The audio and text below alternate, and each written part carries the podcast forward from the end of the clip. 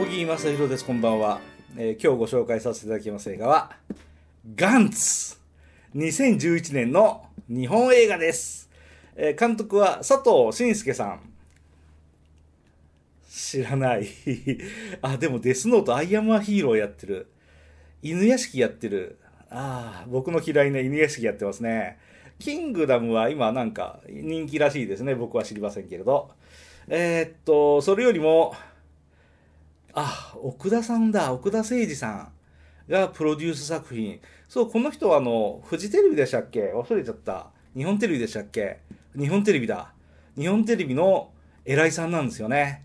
えー、魔女の宅急便、ガメラツー、金田一少年の事件簿、千と千尋、ハウルのなんとか、悟られカイロ、キューティーハニー、まだまだ危ないでか、ヤッターマン、にじゅっ世紀少年、わらの盾か。僕が少し出てるわらの盾ですね。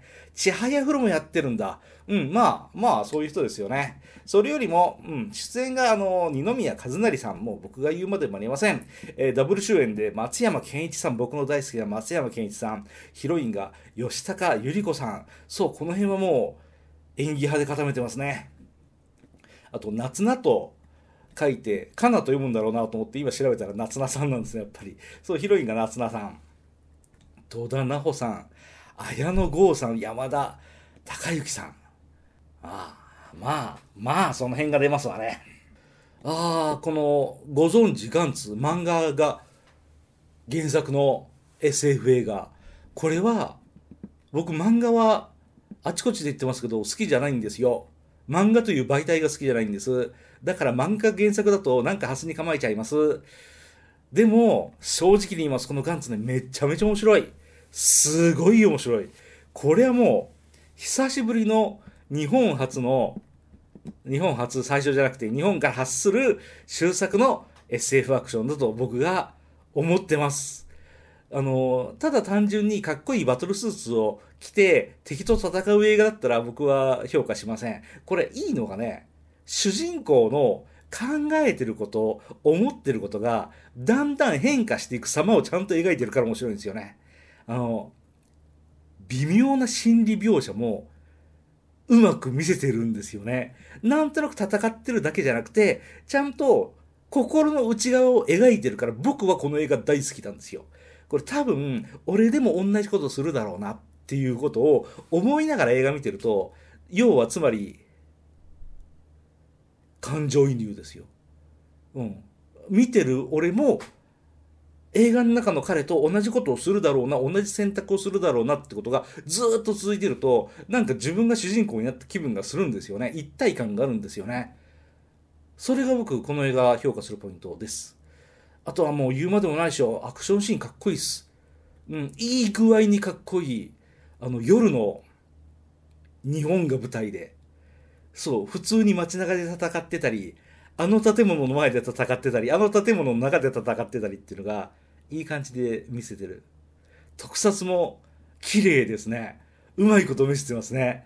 非常にいいですね。なんかね、これ僕、この映画見てて、あの、帝都物語を思い出したんですよ。帝都物語も、夜の日本で戦ってますよね。でも帝都物語の頃から随分と映像の技術が進歩してるのがわかる。当たり前すぎること言ってば今。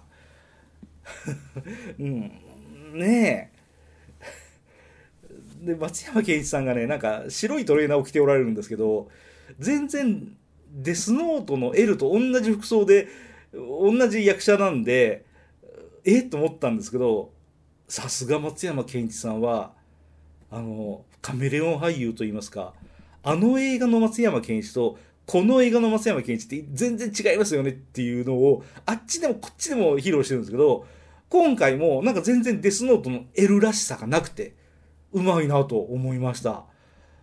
なんかどうですかね、松山ケンイチって誰を演じても エル になりそうな悪い予感がしていたんですけど、やっぱ松山ケンイチさんって演技うまいな、ね、素人の僕がこんな上から目線でコメントしたら怒られちゃいますけど、うん、まあ松山ケンイチさんは、うん、いいですね。ついでに言うと二階堂なんとかさん、ふみさんだったっけ、二階堂あやさんだったっけ、忘れた。あの人も、うん、カメラオン俳優で、あっちの映画の二階堂さんもこっちの映画の二階堂さんも、うん、非常に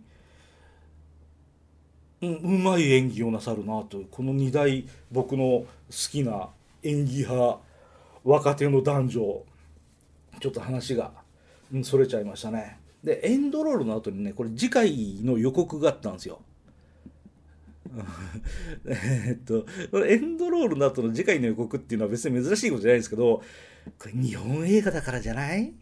変なサービスシーンが多くて、そのネタバレは今この段階でやらないんじゃないですかっていうのを予告でわざわざ、とっても短い時間ですけどね、映っていた残念でしたねってんだね。僕が気にしすぎなんでしょうか。そういうのっていうのは公にしないで、そういうのっていうのは続編を見に行った映画館で、えー、そうなんですかって顎が外れるぐらいびっくりさせた方がいいんじゃないですかと僕はなんとなく思いました。うん、そういう驚きっていうのは本当に予告だとかね、うん、あんまね、出しちゃダメですよ。実際に映画で体験したいですよね。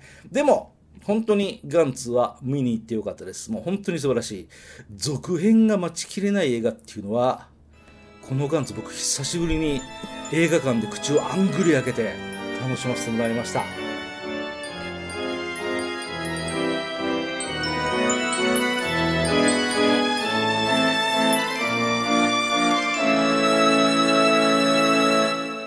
あなたのハートには何が残りましたか？